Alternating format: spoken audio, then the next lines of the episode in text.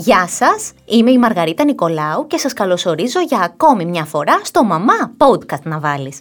Το podcast που αφορά μαμάδες και μπαμπάδες και που κάθε φορά θα φιλοξενεί συνεντεύξεις με ειδικούς, λύνοντας όλες τις απορίες γύρω από τη γονεϊκότητα. Στη σημερινή μας συζήτηση θα έχουμε κοντά μας τη Μαρίνα Μόσχα, ψυχολόγο ψυχοθεραπεύτρια και συνεργάτη του mothersblog.gr. Μαζί θα συζητήσουμε για ένα θέμα που αφορά όλους τους γονείς. Πώς μπορούμε να διαχειριστούμε την απογοήτευση του παιδιού μας. Την απογοήτευση που ξέρετε έρχεται μετά από έναν κακό βαθμό, την απογοήτευση που έρχεται μετά από μια αποτυχημένη ζωγραφιά, την απογοήτευση που έρχεται ακόμη και μέσα από εσάς. Και λέω από εσάς γιατί αναπόφευκτα θα γίνετε και εσείς πηγή απογοήτευσης για το παιδί σας, αφού θα πρέπει να το εμποδίζετε να κάνει κάποια πράγματα για λόγους δικής του ασφάλειας. Μαρίνα μου καλησπέρα. Αρχικά θα ήθελα να σε καλωσορίσω στην εκπομπή μας. Μαργαρίτα μου καλησπέρα, ευχαριστώ πάρα πολύ για την πρόσκληση και εύχομαι κάθε επιτυχία στο νέο σας τόλμημα. Ευχαριστούμε πάρα πολύ. Εδώ θέλω να σας πω ότι έχω μεγάλη χαρά που έχω κοντά μου τη Μαρίνα Μόσχα γιατί είναι χρόνια συνεργάτης του Mothers Blog και μας έχει βοηθήσει πάρα πολλές φορές σε θέματα ψυχολογίας και να διαχειριστούμε διάφορες καταστάσεις με τα παιδιά μας. Λοιπόν, θα ξεκινήσω, Μαρίνα, με μία ερώτηση που κάνουν οι περισσότεροι γονείς. Είναι αναπόφευκτο το συνέστημα της απογοήτευσης σε ένα παιδί, έτσι δεν είναι; Ε, βεβαίως. Η απογοήτευση μην ξεχνάμε ότι είναι μέσα στη ζωή μας, είναι μέρος της ζωής μας. Απογοητευόμαστε από ανθρώπους, απογοητευόμαστε όταν τα πράγματα δεν βαδίζουν, δεν γίνονται δηλαδή έτσι όπως τα θέλουμε, όταν δεν γίνεται το δικό μας ή αυτό που περιμένουμε ακόμα και εμείς οι μεγάλοι. Πόσο μάλλον τα παιδιά. Ναι, λοιπόν, η απογοήτευση, όπως και όλα τα άλλα συναισθήματα, είναι αναπόφευκτα για μικρούς και μεγάλους και αυτό να μην το ξεχνάμε. Το θέμα δεν είναι λοιπόν να τα αποφύγουμε ή να αποφύγουμε να τα νιώσουμε, να τα βιώσουμε, αλλά να μάθουμε να τα διαχειριζόμαστε. Ποιο πιστεύεις ότι είναι το λάθος που κάνουμε οι περισσότεροι γονείς με τα παιδιά μας; Υπερπροστασία.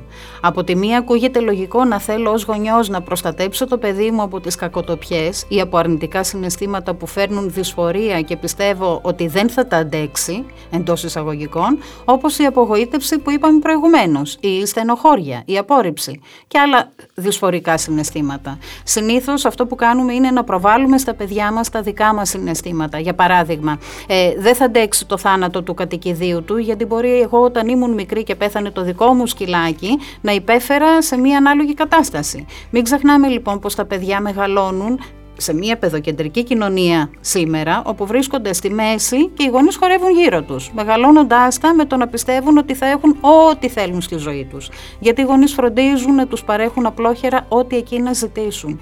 Και μεγαλώνουν, γίνονται έφηβοι ή και ενήλικες αργότερα και πληγώνονται καθώς βλέπουν ότι τα πράγματα δεν είναι έτσι ακριβώς όπως οι γονείς τους τα έμαθαν. Από την άλλη, δεν γίνεται να μεγαλώνω το παιδί μου μέσα σε μια γυάλα όπου υπάρχει μόνο το θετικό και το καλό. Χρειάζεται να το μάθω ότι τα πάντα έχουν και μία άλλη όψη, μία άλλη αντίθετη οπτική. Εξαρτάται όμως από εμάς ποια πλευρά θα επιλέξουμε, αν θα επιλέξω για παράδειγμα να βλέπω το ποτήρι μισοάδιο ή μισογεμάτο και τι σκοπεύω να κάνω με αυτό. Αν θα προσπαθήσω ας πούμε να βάλω έστω και μερικές σταγόνες μέσα χωρίς απαραίτητα να το γεμίσω, χωρίς δηλαδή να το κάνω τέλειο. Και εδώ ανοίγουμε και ένα θέμα που αφορά την τελειομανία που μπορούμε να το δούμε σε κάποια άλλη ε, εκπομπή ο τρόπος που αντιμετωπίζουμε εμείς οι γονείς τα πράγματα στην καθημερινότητά μας, στο σπίτι, στη δουλειά, θεωρείς ότι επηρεάζει τη στάση και την αντίδραση του παιδιού σε ό,τι έχει να κάνει με την αποτυχία; Δηλαδή, αν βλέπει εμάς να τη δεχόμαστε, για παράδειγμα, Εννοείται, εννοείται. Τα παιδιά μιμούνται τους γονείς, είναι τα πρότυπά τους, οι θεοί τους. Αυτούς αντιγράφουν και σε αυτούς προσπαθούν να μοιάσουν. Οι γονείς μπορούν να μάθουν στα παιδιά τους να διαχειρίζονται τις δύσκολες καταστάσεις μέσα από τη δική τους στάση. Αν για παράδειγμα είμαστε αγχωμένοι και πνιγόμαστε σε μια κουταλιά νερό, το πιο πιθανό είναι και τα παιδιά μας να μάθουν να λειτουργούν το ίδιο ή ακόμα χειρότερα, ανάλογα την ηλικία τους βέβαια, να προσπαθούν να γίνουν οι γονείς των γονιών τους εντός εισαγωγικών για να μας παρηγορήσουν. Αν μας βλέπουν όμως πιο ψύχρεμους και δεν εννοώ ψεύτικα ψύχρεμους για να μην καταλάβουν εκείνο ότι εμείς είμαστε αγχωμένοι, βλέπουν πως η ζωή έχει δυσκολίες μεν, μπορούμε όμως με κάποιο τρόπο να τις αντιμετωπίσουμε, ακόμα και αν αυτός ο τρόπος δεν είναι τόσο επιθυμητός. Λύσεις λοιπόν υπάρχουν πάντα, ασχέτως αν δεν είναι αυτές που εμείς θέλουμε. Αν υποκύπτουμε ως γονείς στην αποτυχία, τότε και εκεί να μαθαίνουν ότι ήρθε η συντέλεια του κόσμου και ζουν βέβαια τη δική μας δραματοποίηση. Μαθαίνουν ότι η αποτυχία είναι κάτι πάρα πολύ κακό, κάτι που μας ισοπεδώνει και μας αποδυναμώνει. Αντίθετα, όταν βλέπουν πως είναι μέσα στη ζωή, όσο και να μην τη θέλουμε, την αποτυχία γιατί κανείς μας δεν τη θέλει πραγματικά, μπορούμε να την παλέψουμε δεν είναι κάτι τόσο τρομερό. Απλά προσπαθούμε ξανά. Αν βέβαια αξίζει αυτό για το οποίο προσπαθούμε και καλό είναι να την διαχωρίσουμε από την τελειομανία, όπου εκεί αποτυχία σημαίνει καταστροφή. Άρα λοιπόν ως γονείς, μέσα από το καθρέφτισμα της δικής μας συμπεριφοράς και των δικών μας συναισθημάτων, δίνουμε στο παιδί τα εφόδια που χρειάζονται, χρειάζεται για να αντιμετωπίσει δύσκολες συναισθηματικά καταστάσεις στη ζωή του. Όταν βλέπουμε το παιδί μας απογοητευμένο, υπάρχουν κάποιες φράσεις που πιστεύεις εσύ ότι πρέπει να τις αποφύγουμε; Ναι, ναι, υπάρχουν. Πρώτα απ' όλα ε, να αποφύγουμε να υποτιμήσουμε το συνέστημά του. Για παράδειγμα, να αποφύγουμε να του πούμε «Έλα τώρα, δεν έγινε και τίποτα». Για το παιδί μας έγινε και νιώθει άσχημα με αυτό που έγινε. Άρα λοιπόν να είμαστε σε θέση να αναγνωρίσουμε αυτό που το ίδιο αισθάνεται, αυτό που το ίδιο μας λέει ή μας δείχνει, γιατί μπορεί και να μην μιλάει, να μην το ανοίγει το θέμα. Μπορούμε επίσης να αποφύγουμε να το κατακρίνουμε ή να το χαρακτηρίσουμε. Για παράδειγμα, βέβαια, πώς να μην αποτύχεις τις εξετάσεις αφού δεν διάβαζες; Να αποφύγουμε να το συγκρίνουμε. Κοίτα ο Γιωργάκης όμως πώς τα κατάφερε, ακόμα και αν ο Γιωργάκης μπορεί να είναι ο μικρός ή μεγάλος αδερφός του, ένα γειτονόπουλο ή το ξαδερφάκι του.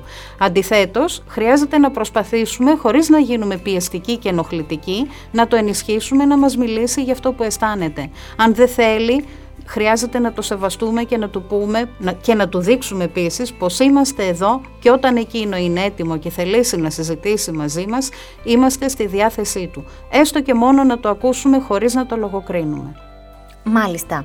Ε, τέλος, Πιστεύεις ότι υπάρχει κάποια φράση που θα μπορούσαμε να ενστερνιστούμε εμείς οι γονείς και που θα μπορούσαμε να μεταφέρουμε με σαφήνεια στα παιδιά μας σε ό,τι έχει να κάνει με την απογοήτευση; Ναι, βεβαίως. Να τονίσουμε τη σημασία της προσπάθειας. Αν δεν προσπαθήσουμε, δεν πρόκειται να πετύχουμε τίποτα. Ακόμα και αν αποτύχουμε, δεν ήρθε και το τέλος του κόσμου.